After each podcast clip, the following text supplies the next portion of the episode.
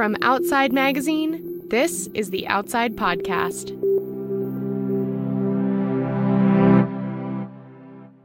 Hey everyone.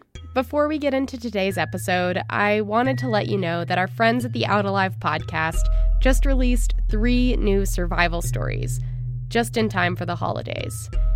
If you have long drives or flights ahead of you, or just need to escape from the family for a bit and lose yourself in some true life or death scenarios, check out Out Alive, available wherever you get your podcasts. And now, let's get on with the show.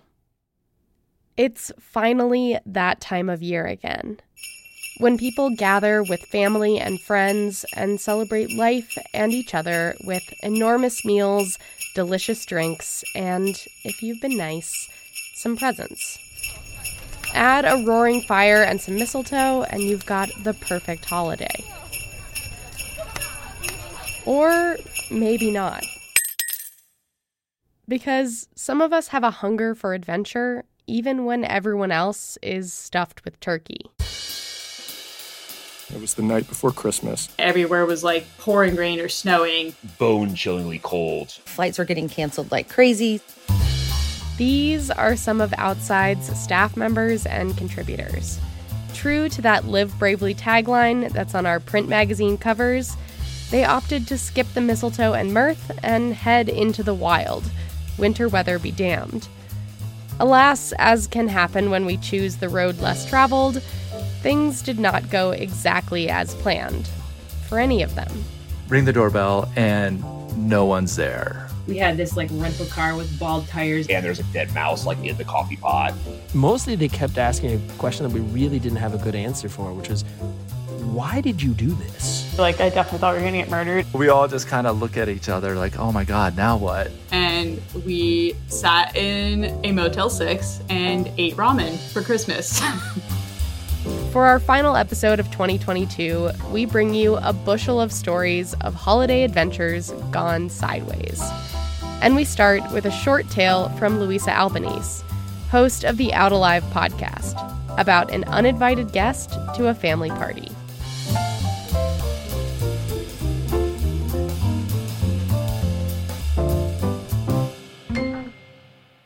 I was young, probably in early high school, and we had a full house, and the fridge was bursting.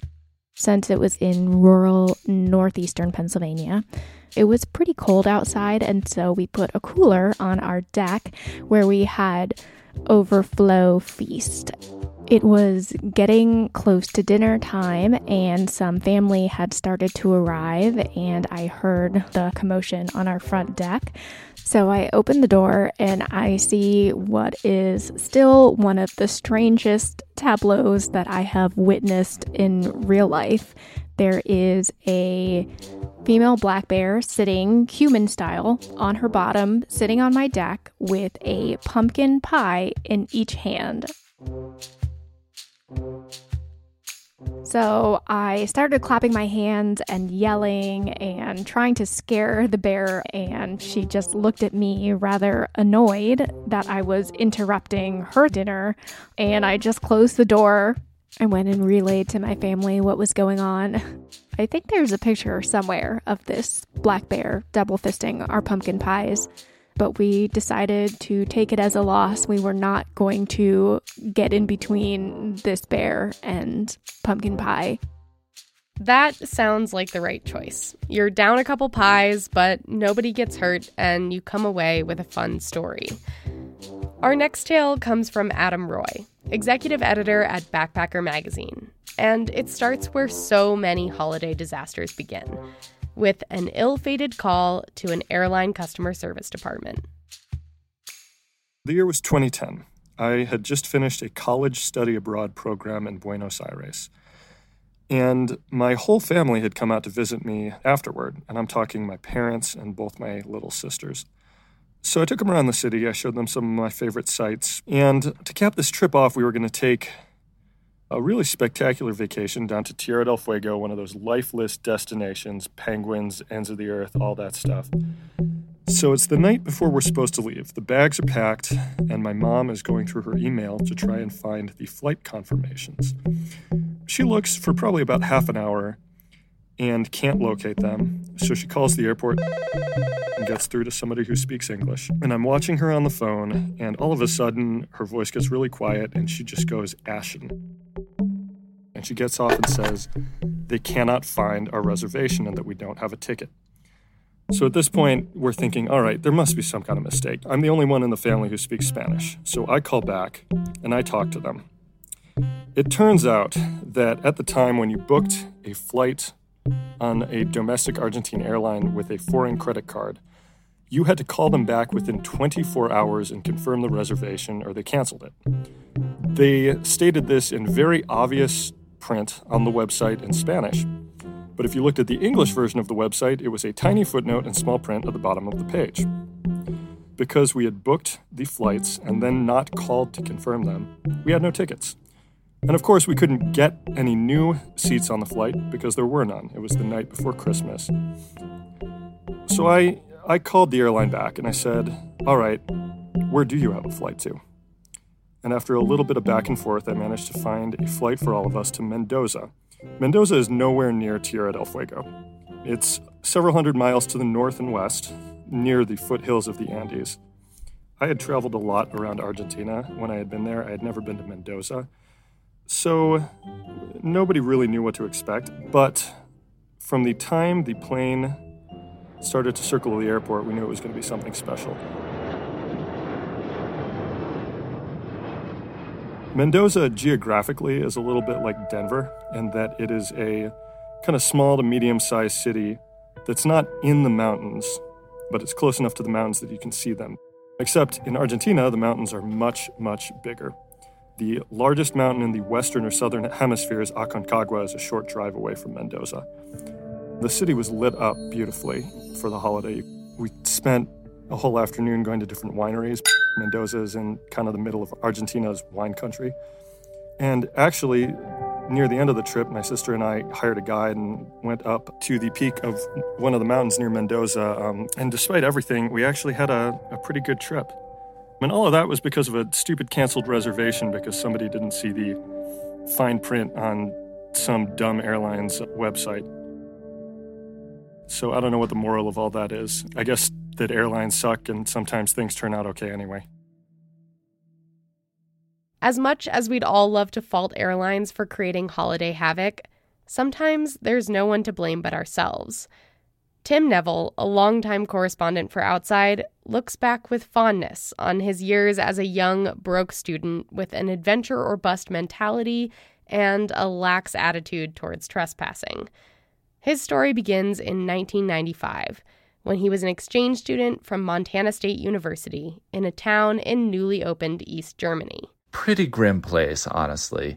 50 years of neglect had, had worn on the city, like crappy gray building after crappy gray building. Tim was planning a winter trip with two friends from back home, Bob and Pete. Christmas comes around and we have a break. And so I decide I have to get out of here. And the three of us had decided that we would go to Innsbruck for the holiday.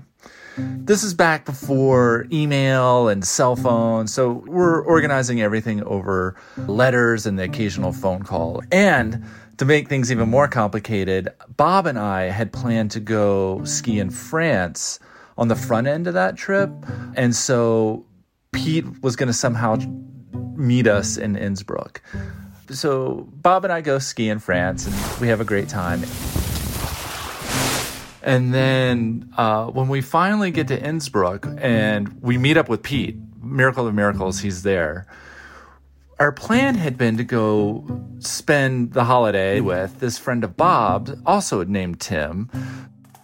First of all, I need to stress just what dirtbags we were at this time. Like I was just flipping through my journal because I wrote all this stuff down. And there's scenes in this where we're like wandering around with literally 20 cents between us trying to like figure out what we're gonna do and begging for olives. Like we go to the market and just we're like, can, can I have an olive? You know, and like celebrating when we would get one olive kind of thing, right? So we had to be very judicious in, in where we uh, spend our money. And so that's why this thing with Tim was so great. So we go to his apartment and ring the doorbell. And no one's there. We're like, okay, well, he's just out or something. It's Christmas Eve. And so um, finally, a neighbor sees us out there and comes down and tells us, yeah, no, Tim's not here. He he's gone for the holidays. And so we all just kind of look at each other like, oh my God, now what? And so Bob's like, well, I know of a park. so we we have all of our crap. We have our snowboards and our skis and all that stuff. We drag all of our stuff through Innsbruck to this city park and night's falling. It's wet, it's cold. We're trying to figure out what we're gonna do. And we happen across this like a storage gazebo thing in the park and I think it was Pete. He goes up and tries the door and it's open. It's actually like unlocked we're like just so stoked. We're like, yes, you know, like a roof and it's it's wet inside and it's stacked floor to ceiling with park benches. They had just taken literally every bench in the park and stacked them up inside this thing. And they also they were really fond of playing chess, like those those really big oversized pieces. The chess pieces themselves are probably two three feet tall, and so those are all piled up inside here as well. And I may have had a sleeping bag, but I don't think Pete did. And in fact, when I wrote him just now, I was like, "So how did we how did we sleep?" He's like, "Dude, we just got beer and down jackets, and we just hung out there all night." Bob did have a sleeping bag, I remember, because he ends up taking the queen and, and putting her in his sleeping bag with him, so so he could say he slept with the queen. it was cold and wet, but you know, and not much for Christmas Eve, but we made the most of it. And then the next morning, um, to our surprise, like the door opens and we thought, oh God, you know, the police are going to kick us out. And no, it was just some locals, some old men there coming out to play chess. And then, you know, they were kind of wondering where the queen was. And so Bob had to sheepishly take the queen out of his sleeping bag. but the story has a happy ending because after hanging out there for most of Christmas Day, Bob decided to go back to Tim's just to see if he was there. And sure enough, he had come back. He hadn't actually left, he was just gone. And I don't even know if he was gone for that night or not, or if he was just late, you know, who knows. But we ended up being able to stay with him and we went skiing and had an awesome time. Yeah, so disaster, but, but, uh, you know, one of those good disasters that you kind of look back on now, like, oh, to have 20 cents in my pocket and just figure it out again. We'll be back with more Merry Mayhem after a short break all kinds of questionable decisions can lead to an epic holiday misadventure. For some of us, it's half planning a trip with our dirtbag friends and having little idea where we'll sleep on a cold night. For others, it's attempting to squeeze in an ambitious voyage before the big party. This next story comes from contributing editor Stephanie Pearson. It involves an Olympic trial, two crappy cars, and a race against the clock to get home for Christmas. I have to blame it on my first love. He was a biathlete and he was a, a good biathlete and he wanted to try out for the Olympics.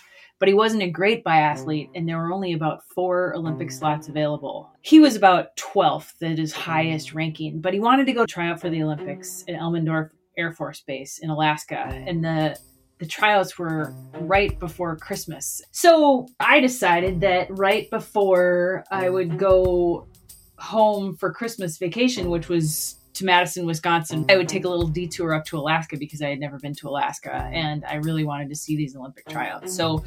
so anyway, I decided to fly from Chicago to Anchorage. He was there for about a week and they were staying on the Air Force Base and so I moved into the barracks with him and we slept in bunk beds and he tried out for the Olympics and not surprisingly, he didn't make the Olympic team, but we then had some time to sightsee. And so I was super excited to see Alaska, but I completely forgot the fact that it was the dead of winter and we were there for the winter solstice. And so I had these visions of going to Denali and seeing all this beautiful Alaskan wilderness when in reality there was about two hours of daylight. And the daylight, it's a, a very, a very interesting mm. kind of daylight because it never gets totally mm. bright. The sun just sort of arcs very low in the sky. We had this like rental car with bald tires. We were driving it as far as we could go on the roads that would literally stop because they were closed due to snow. And so I remember getting up at about 10 a.m. when the sun came up, and then trying to just drive as far as we could to Denali to see to see the mountain. And we of course didn't get anywhere near close, but it was just a really funny and surreal introduction to Alaska. But the real adventure came when we realized that I think our flight back to the lower 48 was on like the 23rd of December, and he had parked his car at the Salt Lake City airport, and we had to get back to Madison, Wisconsin. And that's like a 1,300 mile road trip. And the other thing I should mention is that Christmas is sort of a big deal in my family because my dad was a, a preacher. So, you know, to miss Christmas probably wouldn't have been an option. And so we had to really, really get home quickly. And so he had this old beater Toyota truck that had like 250,000 miles on it. And we just literally could not stop in order to get to our Christmas festivities on time. I don't know if you've ever driven from Salt Lake to Madison, Wisconsin, but it's through all this cow country. And so, one of the things that I remember the most about this trip was they had in like 20 mile increments these big billboards, and all they said was, Merry Christmas, eat beef. we got to Madison literally, I think, an hour before Christmas Eve dinner you know, whenever you walk into that alternate universe of family, there's always like, oh, big, happy, hello, you know. I remember that feeling of just being so excited and relieved that the, plan worked, even if it was a totally half assed plan in the first place. And I think Christmas was a blur of very much sleep deprived, gorging on good food. But um, yeah, it was one that I will never forget. Do you have any big travel planned for this year? Actually, I try to stay home between Thanksgiving and Christmas mostly because I just don't want to be stressed out for the holidays. Our last story today comes from our very own host and editor, Michael Roberts. It turns out Mike's 20s were marked by year after year of holiday season adventure chaos, much of it due to the companionship of a friend he met on a particularly eventful semester in Patagonia with the National Outdoor Leadership School. I ended up becoming extremely close with a guy named Eric who was really with me through the worst of it. Their Patagonia experience involved getting very lost and trekking for five days in the mountains with almost no food while caring for an injured fellow student. We came out of that and we decided we wanted to start taking our own expeditions together and build towards like bigger and bigger trips. I believe it was two years later late 1990s. I had a couple weeks off around the holidays. Eric had this idea. He's like, I want to go do the Grand Canyon in winter. And his vision was we would ski in from the north side of the Grand Canyon. You'd ski through the snow to the canyon, and then you'd end up throwing your skis on your back. You know, once the snow disappeared, hike down and sort of pop up on the south side. And it, it just sounded awesome. And he had a friend who I will call O, who was going to join us as well. So there were several problems going into this trip. One is like I, my winter camping experience was actually pretty limited, and all three of us had limited backcountry ski experience. And we basically were planning on like what we could read in books and what was on the internet in the you know mid to late 90s this idea that like you would tow sleds behind you on skis and that was the really efficient way to do this because you can't carry all this weight on your pack through the snow and we thought this would just be dandy so i, I borrowed a telemark setup from a guy i worked with and so we show up on the north rim of the Grand Canyon, and the first problem right away is that it really light snow, like very, very little snow, huge patches of grass and rock. And there we are with skis and plastic sleds. And it was like, what are we gonna do here?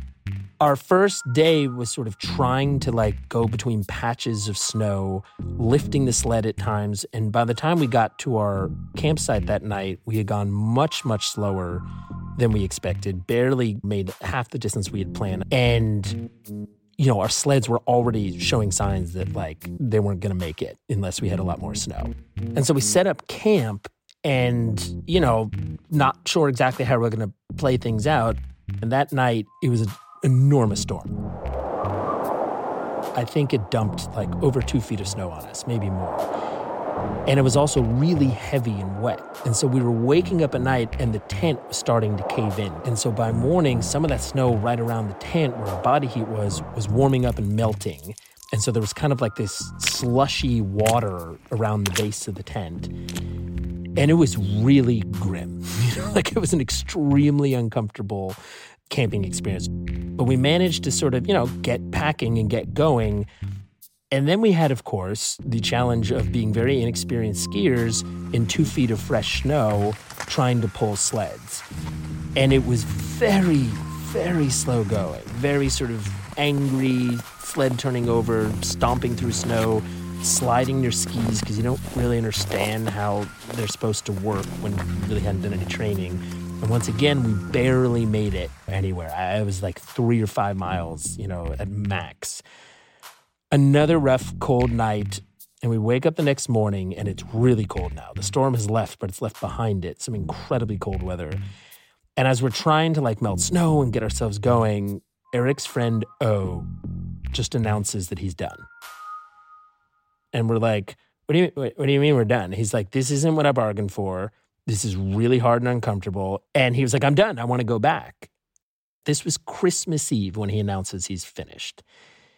And we're looking at each other and we're like, well, what are we supposed to do? And the thing is, we did have one backup plan. It was sort of our emergency plan, which is out on the north rim of the Grand Canyon. There was sort of this remote cross country ski lodge setup. And it was really nice, you know, kind of high end. People would take a snowcat to get in there. And they were always going to be our emergency spot. And here we were, like pretty close to that spot. And we knew they ran this snowcat. And we figured, well, I guess we'll go to this place and just like see what the deal is. And so, you know, like sort of sad, defeated puppies, we we ski into this spot and it's like this gorgeous lodge. And we go in asking about like, hey, you know, when's the next snowcat? Can we get one out of here? And they were like, well, there's actually there's none today, you know, but there's one in a couple days. And so we were like, oh, can we like set up our tent here? But no, no, no, no. O wasn't going to have that because we had stepped into a warm lodge and you could smell the food cooking. And he immediately started asking for like rooms and such. Now they were all booked up except they had one yurt available.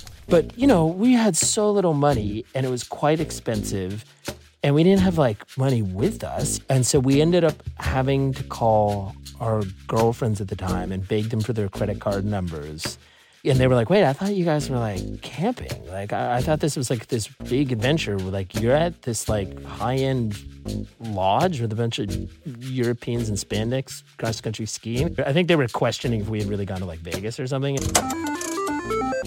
And we were like, "No, no, like this is really like this is happening." And so they gave us their credit card numbers, and we ended up having to book two nights in this yurt. And what I remember most is sitting for a Christmas Eve dinner in this rather nice lodge with all these people who had like ugly Christmas sweaters and everything just right for the holidays. And we were in our backcountry ski gear because that's all we had, just sitting there like quietly eating from a buffet. you know, it was such a defeated sense because we also knew we'd have to go back and, and like figure out the money to pay our girlfriends back we were sort of a bit of a spectacle at this lodge. You know, people kept coming up to us and be like, like, what did you, how did you get here? You know, you actually skied in here? And how did you do that? Why did this seem like a good idea at all? You know, we got in a little skiing and sort of tried to embrace it as best we could over the next day, but then eventually just got on the snowcat to get out of there. And, and that was the last holiday trip I took with my friend Eric. Maybe the lesson here is check the forecast before you hit the trail. In fact, through all the travel snafus and miscommunications and poor planning, everyone here learned some important lessons. Louisa learned to not leave her pies unattended in bear country. Adam learned to read the fine print on airline tickets. Tim learned how to find accommodations the dirtbag way, and Steph learned that you really should visit Alaska in the summertime. But really, Mike says that there was a bigger lesson for him here.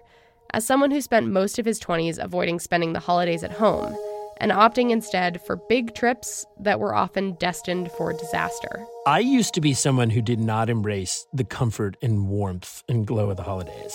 I grew up as a kid with sort of mixed backgrounds, and we didn't do presents. We would often do a trip, which I thought was better. But then you get to your 20s, and I just I didn't know how to celebrate the holidays. And since I've got in a serious relationship and got married, I would say it's been like a full turnabout. And I think those experiences of sort of pain and disillusionment, trying to avoid the holidays and, and pursue adventure I'm just so on the other side of that. I mean, you get me to the holidays now, and I want to like kick back in front of a fire and drink eggnog with brandy in it. As much as I love and still love type two fun and getting out there and having things go wrong and getting lost, it, it, it really is better if you can offset it with some experiences that are just really pleasant. it's not good to always have it be difficult. It's not good to always push yourself to the edge. Um, sometimes it's it's just fine to kick back and think about the times you did that. What are you doing this holiday season? Uh, I'm taking a family vacation to a beach. Thank you to Louisa Albanese, Adam Roy, Tim Neville, Stephanie Pearson, and Michael Roberts for sharing their stories with us. Thanks also to Kaylin Lynch, Christina Chipetta, and Wes Siler. This episode was written and produced by me, Marin Larson, and edited by Michael Roberts. Music and mixing by Robbie Carver. Additional music from Epidemic Sound. Listener, if you have a story of holiday hijinks you'd like to tell, record it as a voice memo and email it to us at podcast at outsideinc.com. And if you're enjoying this show, leave us a review wherever you listen, or tell your friends about us during your annual New Year's hut trip. The Outside Podcast is made possible by our Outside Plus members. Learn about the many benefits of membership and join us at outsideonline.com slash pod plus. How had you planned to get back up the other side with that gear? To be honest, I don't remember.